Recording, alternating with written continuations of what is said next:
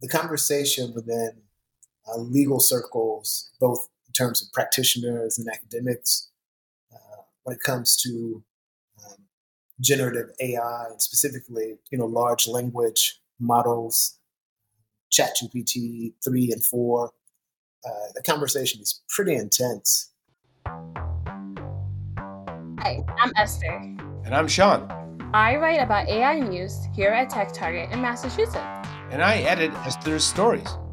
We're here to talk with tech experts about everything AI and ChatGPT. And don't forget about Google Bard. Whether it's who's ahead in the generative AI race, the metaverse, digital twins, or even the latest in autonomous vehicles, we've got it covered. Right, Sean? Yep, we've got it covered. Hello, everyone. Welcome to the inaugural episode of the Targeting AI podcast. On today's episode, we're speaking with Michael Bennett, a lawyer and the Director of Education Curriculum and Business Lead for Responsible AI at the Institute for Experiential AI at Northeastern University. Before coming to Northeastern, Michael was an associate research professor in the School for the Future of Innovation in Society and the Center for Science and Imagination at Arizona State University.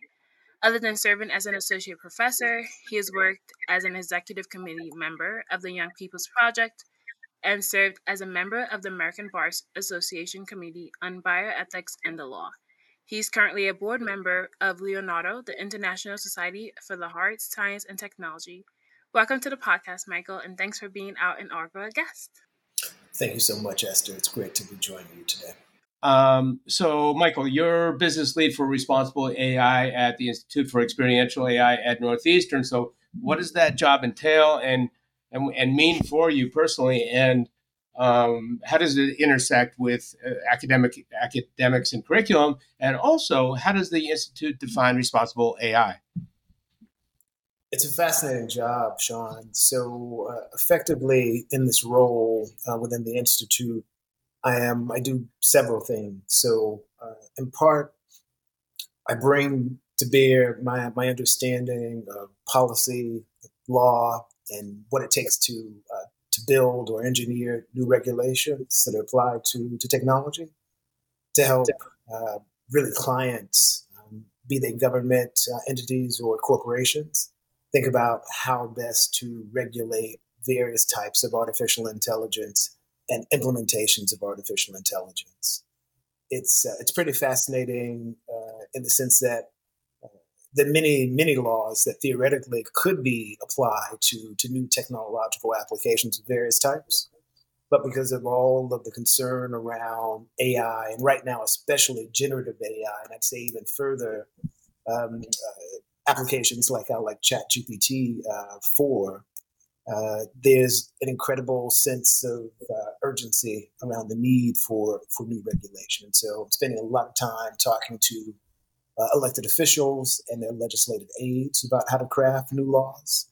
Spending a lot of time talking to companies and um, groups that represent entire uh, sectors or industries uh, to help them think about how to comply with laws that already exist or and laws that are likely to come into effect within the next year or so. And then, uh, and then also helping uh, learners of various types uh, come to grips with what it means to be living through this period in which the technological innovation is racing at pace and regulation is also building up speed. Uh, that last bit kind of goes to that part of your question that asks about uh, the connections between um, the the kind of service portion of my duty and the educational parts of my duties inside of the institute. In that, um, all of that work that goes into helping those clients think through how best to respond to AI and to AI regulation. It's also extremely useful in uh, building courses, right? It's the it's the grist for building building courses um, and by course, when I say courses, I mean in a very broad sense. So certainly traditional courses, the, the types of things one would expect to find within uh, a university system like Northeastern. So uh, building a global AI regulation course for uh, law students right now that'll uh, very likely come online before this year's out. uh, building uh, another course that is more for practitioners, uh, lawyers, and paralegals that focuses on the state of AI regulation domestically now. Um, and by that I mean both at the municipal level and the state level, and soon to be at the, uh, the federal level. And then a course that uh, that will be uh, available within a couple of months that will be uh, strictly online. That is more of an introduction to uh, to artificial intelligence for non-experts. So imagine, you know, very thoughtful, intelligent folks who are simply not computational scientists uh, and haven't taught themselves how to code and haven't had a whole lot of experience with AI, but like all of us, wake up every day bombarded by AI stories, many of them uh, ringing uh, alarm bells, and are now, I have to imagine, wondering, those folks are wondering, first, what is this?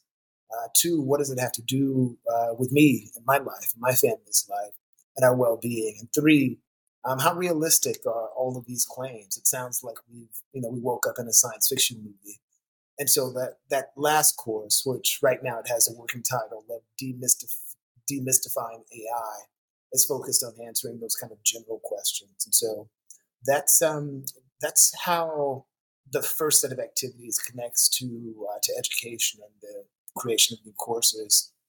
And then lastly, you know, you asked about responsible uh, AI, responsible artificial intelligence, and what what we mean by that.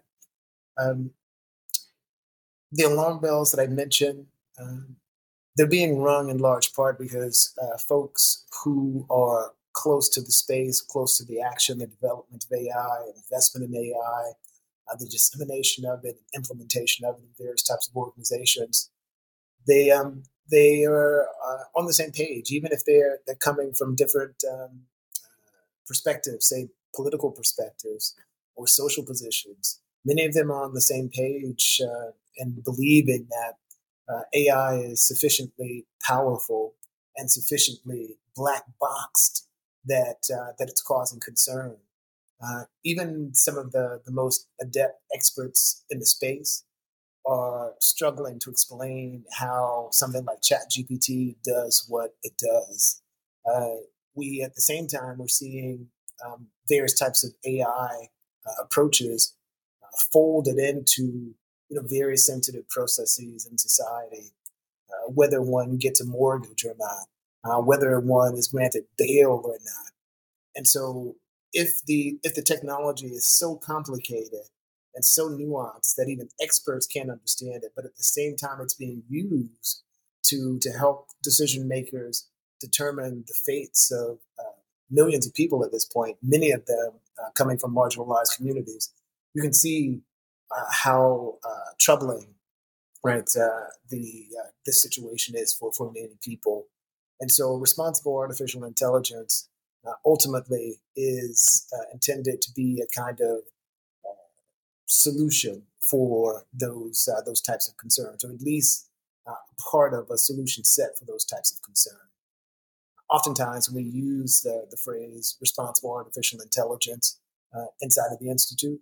We we mean that you know we we aim for transparency. We want to reduce the the opaqueness of the, the processes that uh, that fall under the moniker AI.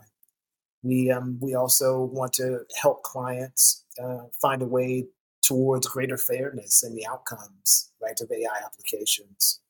We are, and I think many of us inside of the institute would say this this last bit is maybe our central concern responsible artificial intelligence.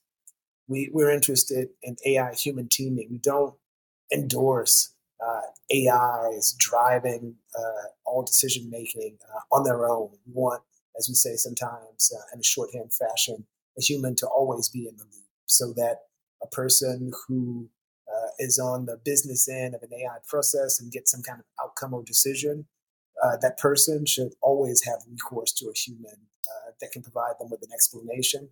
And if the case is serious enough, the situation is serious enough, another opportunity to be assessed. I also like was thinking about you were talking about speaking to uh I guess lawmakers a little bit and I wonder just as a follow up is like how often do they take your advice, right? How often do they try to implement some of the things that you're seeing um and then advising them, especially as it comes to responsible AI? So it's uh, it's early days, and the uh, the legal processes, the uh, legislative uh, sausage making, as some of my friends like to put it, uh, process. Um, it takes a lot of time, and so I wouldn't want to uh, to judge them on their embrace of the suggestions just yet.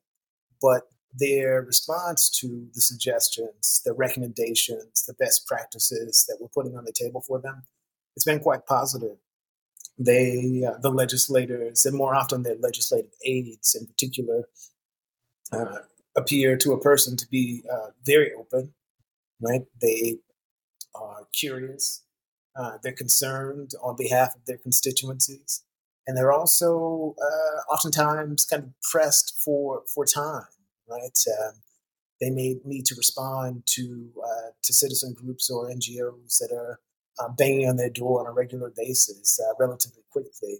But of course, oftentimes the uh, the lawmakers and their aides are, are not um, they're not technically trained, and so in addition to uh, coming to grips with the recommendations that uh, that we put in front of them, they also have to em- embrace the space enough to kind of understand the fundamentals of the, the technologies uh, and that's that's a big lift, right? It's not I'm not asking them to get PhDs in the space, but that uh, that mystification uh, course that I was talking about that's intended to to kind of speed that process up a bit because it's very difficult to regulate something that uh, again sounds like it, it fell out of a Samuel Delany uh, short story or you know an Ursula Le Guin uh, novel. these things sound because science fiction has made so much use of them, they sound like they come out of science fiction, but in fact, they much more often come out of mathematics departments and computational sciences programs. Mike, I appreciate the reference to the great science fiction author uh, Samuel Delany, having grown up reading science fiction myself. But um, so, when you're talking about uh, lawmakers and legislators, are you talking to the mass delegation or all different delegations or aides for uh, you know Congress people uh, in Washington or who, which so, which uh, people? Yeah, so the the audience for that uh, that type of service that we're providing is is all of the above and more. So um, all of the elected officials uh, in the United States, uh, you know, we'd love to be uh, speaking to all of them. right now, um, state officials in the Commonwealth, state officials in Maine, elected officials in uh, several municipalities in the region, right in the Northeast, I will say just kind of generally. And then preliminary discussions as well with elected officials on, on the West Coast. Uh, you know, what, what we're finding at the uh, at the federal level, at the national level domestically, is that you know AI may be hitting us at exactly the wrong time in terms of the uh, the composition of the uh, the elected officials there. And I'm not even talking about you know where they where they sit on the political spectrum. I'm just talking about their backgrounds. Uh, there, there are just not that many folks that are elected to Congress right now, to the U.S. Congress right now, that have technical backgrounds or science backgrounds, much less computational sciences backgrounds you can count them on a single hand. That's a sure. huge issue, yeah. Right, and so uh, it's uh, there's a need for it and a willingness to en- embrace it, and we are charging ahead in our efforts to uh, to reach as many of them as we can. Yeah, that's actually kind of interesting, especially as you see, like, um, in the past few weeks, where you have, like, I guess, OpenAI CEO going to Congress and they're trying to understand it, and then the Biden administration is trying to understand it. But there is a, um, I guess, a law that New York just New York City just came out, the Automated Employment Decision Tool Law. Uh, it went into effect in July. Can you just describe the law and what exactly is the city asking of its employers? This law, uh, and and for those who want to uh, to dig it up, it's it's referred to as Local Law 144. That's its um, its te- technical designation, and it's uh, it's been designed to address some of the concerns that we are alluding to a few moments ago.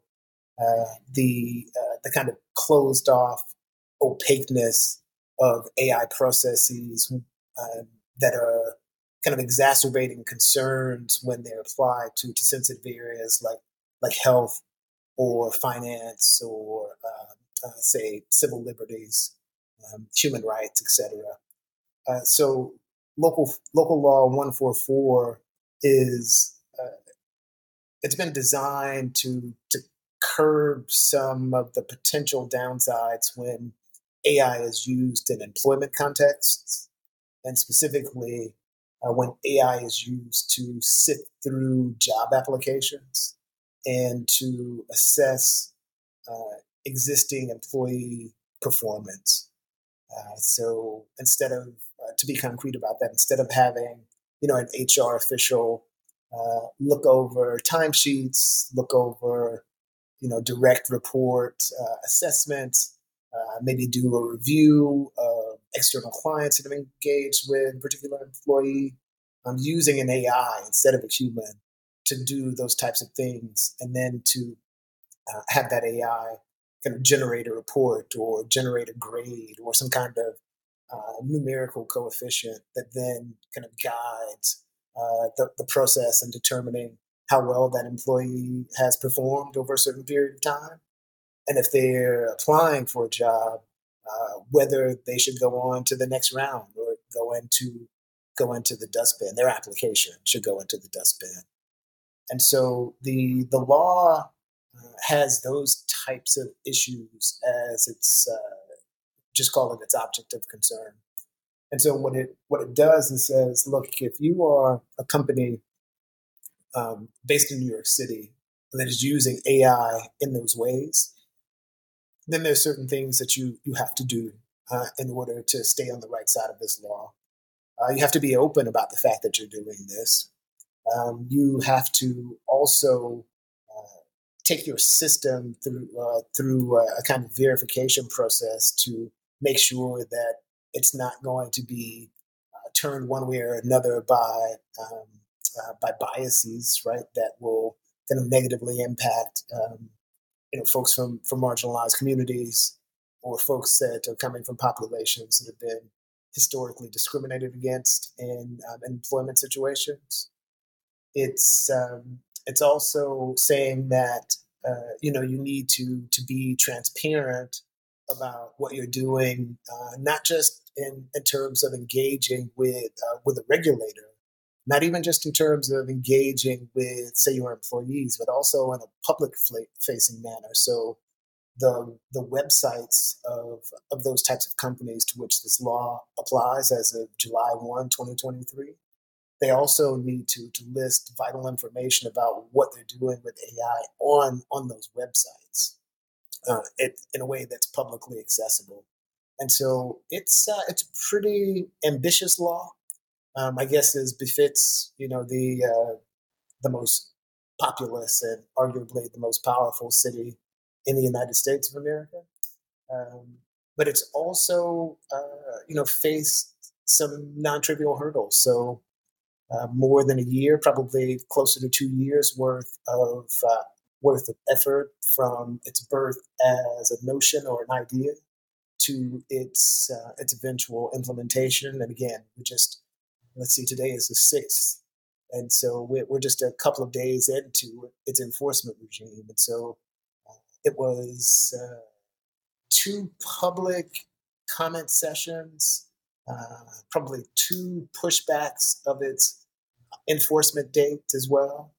Um, you know, many many stakeholders had many concerns about this inside about this law, inside of the institute, we've done a pretty uh, pretty detailed analysis of all of the public comments around around it, as well as looking at the um, the various iterations, the drafts of the law before the finalized version, and uh, we think we can uh, we can use what we've learned about this to both help uh, employees and employers there in New York uh, navigate this new legal terrain and perhaps at least as importantly, uh, we could use that that learning uh, that our research has uh, given us to help other jurisdictions, other municipalities, states as well.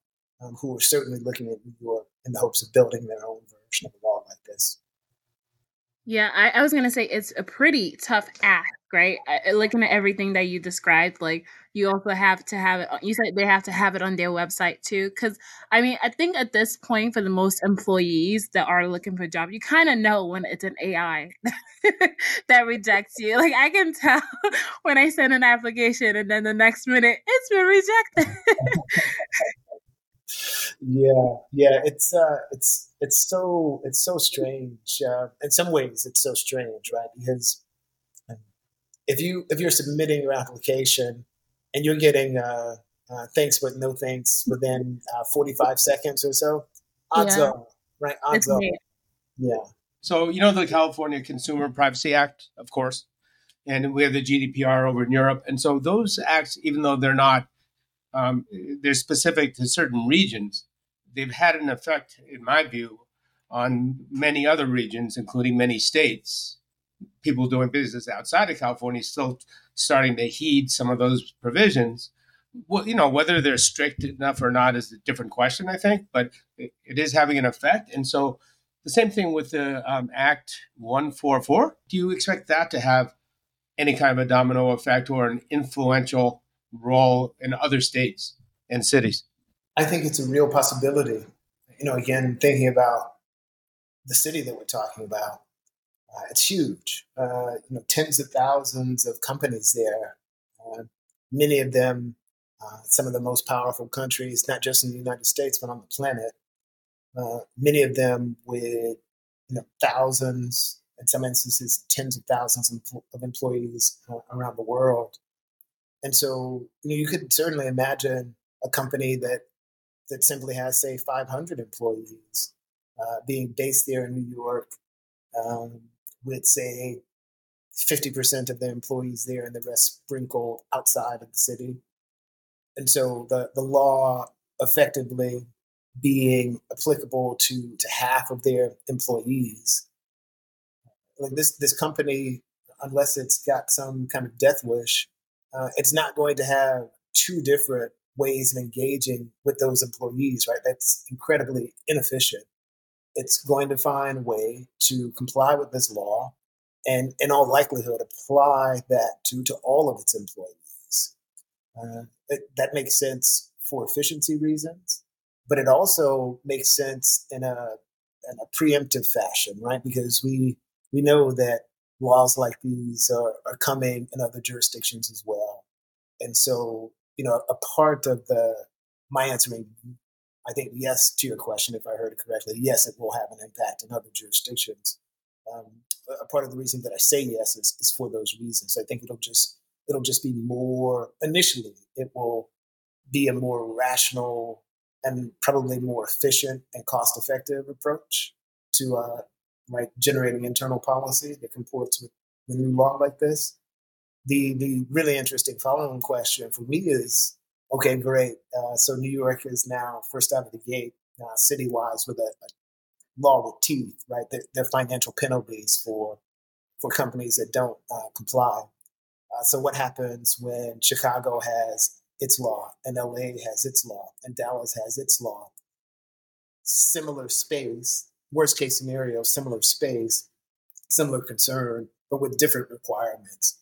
And now, if you are a multinational or just a national company with 10,000 employees sprinkled across you know 25 different American cities, then it starts to get really interesting and super complex and probably quite expl- uh, quite expensive to comply as well.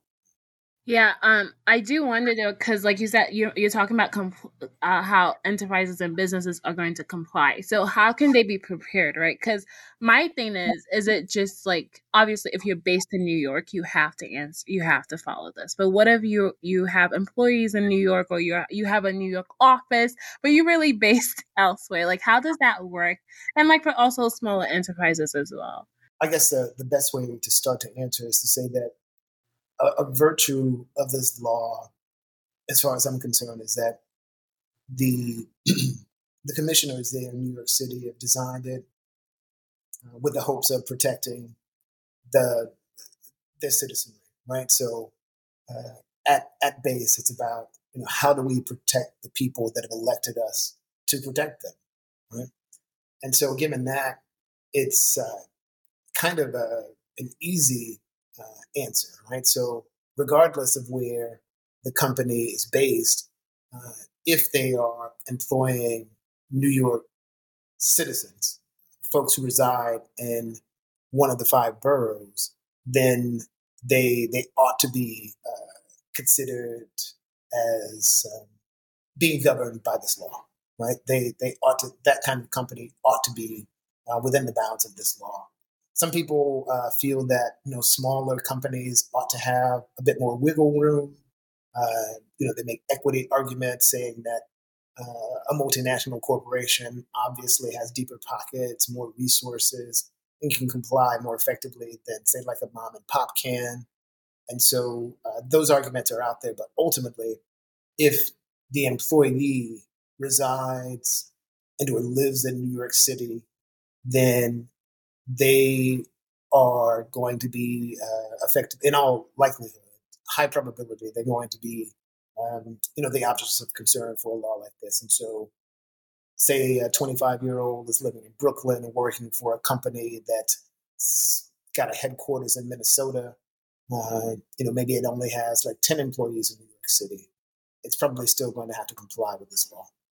Uh, that's that's pretty cool. I mean, that reminds me of how the GDPR affects most American companies. If they do any business at all in Europe, they have to comply with most of the provisions of the GDPR. So I can see that how that might have an accelerator effect here too, the the New York law. But pivoting now to generative AI and ChatGPT, you know the uh, the trendy buzzwords of the moment, and that's a gross understatement, by the way. it's like taking up all of our time and attention, right?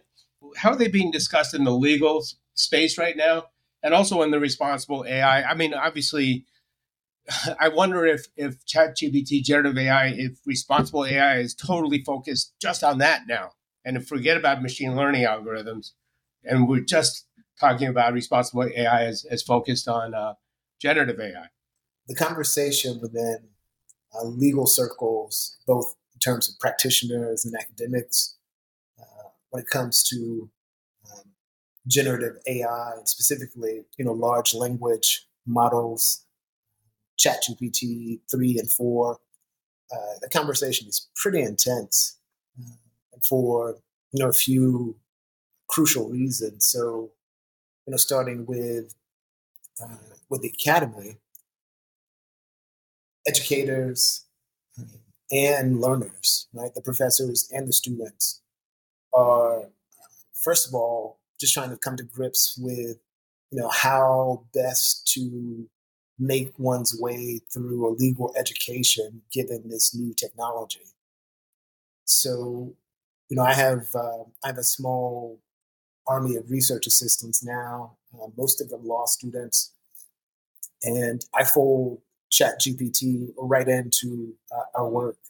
So, uh, you know, concrete example, we uh, you know, and this won't surprise you at all, you know, looking very closely at the European Union's um, uh, AI law, which will very likely come online, become enforceable before this year is out. And we you know we have a host of research questions things we're trying to understand about this law. And we're, we're making some speculations as well about where the regulatory landscape will be say by the time we get to the end of 2024 and right now i think of chat gpt 3 as on some days like another research assistant so if i have a question um, I'm looking into it. I've got the human RAs looking into it. We will get together and sometimes we'll just pull uh, GPT right in and say, here's the question. Uh, this is what we're thinking. Does this make sense? Is there another way? Did we miss something? Right. So using it in that kind That's of cool. it's uh, it's pretty exciting. It's pretty exciting stuff. The the students now leaving the RAs aside for a second. The students uh, have been using uh, generative AI as uh, you know a study aid. So mm. you know one of the things that you need to do on a traditional law school as a student is you know, sit sit down with an exam that lays out hypotheticals for you that describe a you know a scenario, maybe multiple scenarios where something's happening, and then it asks you essentially the um, the exam asks you to apply the law that you've been taught in that course, and so you have to explain how that law is relevant and what the outcome of the situation would be um, if it was you know taken taken to court effectively one way that you prepare for uh, those types of problems is um, you look at old exams. Um, sometimes, if you're really ambitious, you know, students will get together and they'll make up new questions. And so uh, now you can, as a student, go to ChatGPT, maybe take old exams, show them to Chat, explain them to Chat, and then say, "Hey, make some new problems for me to do." Do the problems, come up with your answer, and then tell Chat to uh, give you an answer and then explain your answer to chat. Have a conversation in that kind of way. Um, you do that uh, for um, you know a couple of rounds um, and then take that into to office hours with the professor and you know you're you're pretty well armed at that point. So some students are doing that. Jumping out into uh, to practice space you know the stakes are, are very very high because so much of the work especially for younger lawyers and for uh, smaller law firms that are not boutiques, right? That do general general practice work. So many, uh, so much of that work is focused on uh, creating specific types of documents, right? Specific types of contracts, for example, reviewing those contracts as well. So reading these massive documents very closely, looking for problems, looking for places to modify, given you know what your client is wanting to achieve doing that kind of work takes hours, hours and hours if you're if you're a human reader. If you're chat, it takes seconds or minutes. And so, you know, at this point, if that's the nature of the work that you've been doing for 15, 20 years as a legal practitioner, you you've got to you've got to come to grips. You've got to come to grips with these large language models. Um, and either start specializing or incorporating them into your processes and making them more efficient. Uh, something you can't stand still. So those are those are some of the, the crucial things that uh, the folks in uh, in the legal space are trying to come to grips with now. Uh, speaking of coming to grips, I think one uh, group of people that have had to come to grips is artists. Obviously, you and I have spoken in the past about that um, and how art is changing, uh, generative AI is changing the art art world. So how is this still like happening since I guess we've last spoken? Um, and how, how are artists receptive or not receptive to generative AI tools such as Stability AI? Fascinating, fascinating moment in uh, entertainment space right now, and in the uh, in the arts uh, broadly construed, but specifically, you know, visual arts, um, specifically uh, photography, and uh, you know very topically you know music as well. And so there've been you know a, a, whole range of controversies some of them have gone over into uh, you know official legal controversies right such as there's the cases now out there in which um, you know photographers uh, or better yet more precisely you know organizations who Getty um, Images. Right, right, exactly. Who who have licenses to use uh, and to to sell photographers' works are uh, pushing back against generative AI platforms that have used those databases to train their AI, such that now the AI can make uh, photographs or photograph like images that have been in some ways kind of inspired by what they were trained on. Uh, you see uh, the analog of that in the music industry. Just recently, there's been a lot of talk in socials around, you know, new new Drake uh, content that is uh, that was never, you know, penned and recorded by Drake. It's uh, you know AI generated content inspired by what Drake has done in the past, and so uh, you and I, I, would be remiss as well if I didn't note that the uh, the writer's strike right now in the United States, a part of that has to do with you know professional writers uh, who historically have done work for TV scripts, movie scripts, uh, for the streams as well, Netflix and so on, are really concerned that uh, they are increasingly in jeopardy um, as AI comes onto the scene to compete against them. And that's a that's actually a part of the negotiations right now, like what to do about the fact that AI is able to generate scripts uh, now, whereas it was only humans that could do this, say, five years ago. So, you know, as usual, well-heeled artists are um, are able to uh, to pause and kind of take a breath and think about how to move strategically here. It's noteworthy that, as far as I can tell, you know, Drake has not initiated a lawsuit uh, to kind of claw back any kind of money that's been made, if any has at all, uh, from um, from that AI content inspired by his work. But you know, more workaday artists, I think, are uh, rightly disturbed right now. Uh, on the one hand, it seems that no small number of them have already had their work uh, sampled, uh, studied, turned into training material for AI that is now competing against them.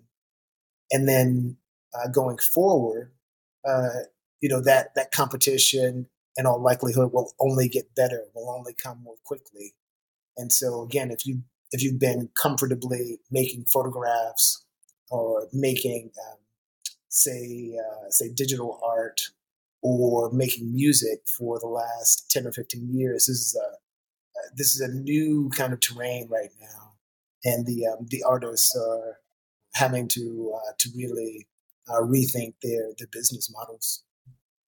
Um, what artist was there that um that had that was i guess acting I guess I forgot her name, but she was asking um, people to make a song out of her songs using AI. I thought that was very fascinating, and if not good publicity, very definitely very interested. I can't remember which artist that was, but I remember the invitation because it was striking yeah. to me as well. Um, you know, that's it's a bold invitation, uh, in in my opinion, and it's uh, it kind of points to another another part of the the intellectual property side of this debate. Yeah. Uh, I think is under attended to now. So we, we spend a lot of time talking about copyright law and copyright uh, protections, which are which are serious and uh, and important and, and vital to uh, to all the artists that in the United States that are you know making their art to make a living, but there's also, and that's that's federal law as well, right? So U.S. Uh, federal law and copyright uh, resides at that level, but there's also state law. Most of the states in the U.S. have, uh, you know, a type of law called uh, publicity rights, and what this uh, this category of law of law does is it allows uh, individuals to control the commercial use of their likeness. So, uh, images of their face, uh, the sounds of their voice. Depending on what they do, likeness could also include, say, some unique feature of their body that we're all familiar with. I mean, some some people are extremely famous uh, just for like their side profile or for their dimensions, right? Like if you saw like Jordan, for example, uh, all you need to do is see an outline of, of Jordan. Mm-hmm. You know what we're talking about. And so many states allow individuals to control uh, the commercial use of those uh, elements of their persona. And so uh, if an AI generated uh, a new song inspired by, um, say, some some person who lived in in the Commonwealth here in Massachusetts, uh, you know, there, there might be a way to use state law to uh, to claw back revenues generated by the sale of that that music or that art based on something uh, quite different from copyright law. And so again, kind of like we were saying a little earlier, the the regulatory space is uh, it's like it's already complicated. It's likely to become um, almost like a jungle um, pretty soon. All of these cross-cutting state or municipal, state, national, international laws these pre-existing intellectual property laws coming in at, at different angles, and then like Sean has been referencing, the um, the laws coming in from other national jurisdictions, right? So international law as well. Okay, so as we start to wrap up, uh, I have one quick question, then Esther probably has one more. And how are vendors, providers of AI technology, going to deal with, you know, and generative AI tools? Um, how are they going to pay attention to data privacy and legally and morally and ethically going forward? Well, in the institute, one thing that we're seeing uh, dealing with clients is that increasingly their response to uh, this question of how best to, to kind of tailor privacy policy interna- internally. Uh, a part of it is now a function of expectations of, of their clients, um, so or their customers rather, and so you know they're they're hearing from uh, from customers who are expressing various types of concern like they, they want to know how their, their data is being, they want to know what we call the, the fate of their data. Um, how is it, what's the intake look like? How are you storing it?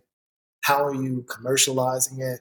How are you protecting it, right, against malicious actors? Uh, how are you training your people internally so that they understand all of your policies?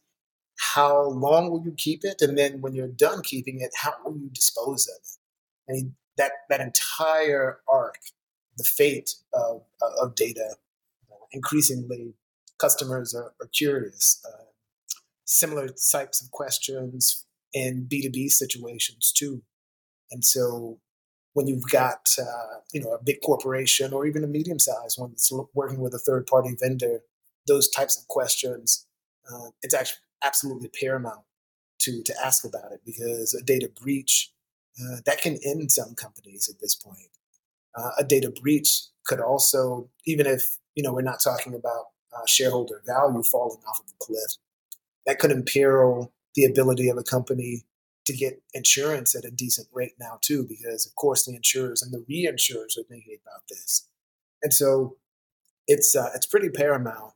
Uh, in addition, though, to the uh, the customers' concerns and anxieties, there are the uh, the regulators as well who are at the state level. I'd say there's there's greatest uh, activity now. The machinations, movements at the, the national level domestically, but the state players I think are um, quicker off the mark right here, and they're trying to to get a sense of how how best to again protect their residents, right? Like what what do we need to to set as a minimum standard a minimal a minimum standard that's acceptable to to all the stakeholders for our state. And so uh, those uh, those types of companies that we're talking about right now, they also need to be monitoring what's happening at the at the state level. Um, you know, getting some some sense of where things may be in a year or so. Uh, for some people, that seems like a long time out. If you've got to change internal policy though to comport with a brand new law, it may as well be yesterday. So they really do need to be paying attention in those ways too. We've come to the end right now, Michael. And so I have kind of like an idealistic question for you. Obviously, you're working in the space of responsible AI. You're speaking to regulators. You're speaking to those who are really affected by it. And then you also we're also seeing these new tools come out. What would you say? Is it ever possible to actually have responsible AI? I'm eternally hopeful uh, across the board, right? Uh, not just in the, the, AI domain. So I, I certainly see it as a challenge. Um, and if we're talking about universally arriving at, uh, at responsible AI, an incredible challenge because, you know, uh, there's a lively debate. Well, we've got a sense of what we mean inside of the Institute, but there's a lively debate out there around what responsible AI ought to mean. And so I'm I'm super hopeful. I think that uh, the great value for for all of us, and for society at large, is uh, pursuing the the discussion as much as we uh, pursue the the actual goal itself, and because the the reasons behind the need for responsible AI they apply to to so many uh, other domains of our lives, right? Um, I mean, really, when it boils down, when we boil it down, it just is a discussion about you know how to how to be decent uh, with people, especially with uh, the folks who are, are less powerful in society and less able to kind of uh, go go with the blow if um, if you take my meaning. And so that that conversation is valuable across the board. So uh, whether we will arrive at a uniformly embrace definition of responsible artificial intelligence and an implementation implementation of AI that lines up with that, um, I don't know. Um, that that seems like a tall order, but can we make things much better for everyone on all sides of the um, the AI debate? Uh, I think so. If we take this challenge seriously, that's awesome. That's a yeah, that's a very great answer. very diplomatic. But thank you so much, Michael, for joining us on today's podcast. We hope to see you again. Um, for our listeners, you can connect more with Michael on LinkedIn. Michael is also a Tech Target contributor, so be sure to check out some of his articles, as well as mine and Sean's work on Tech Target. Bye, everyone. See you next time. Thanks for listening to today's podcast. Please remember to share on your favorite social media platform and leave a review. For more on today's topic, please check out the Tech Target news website.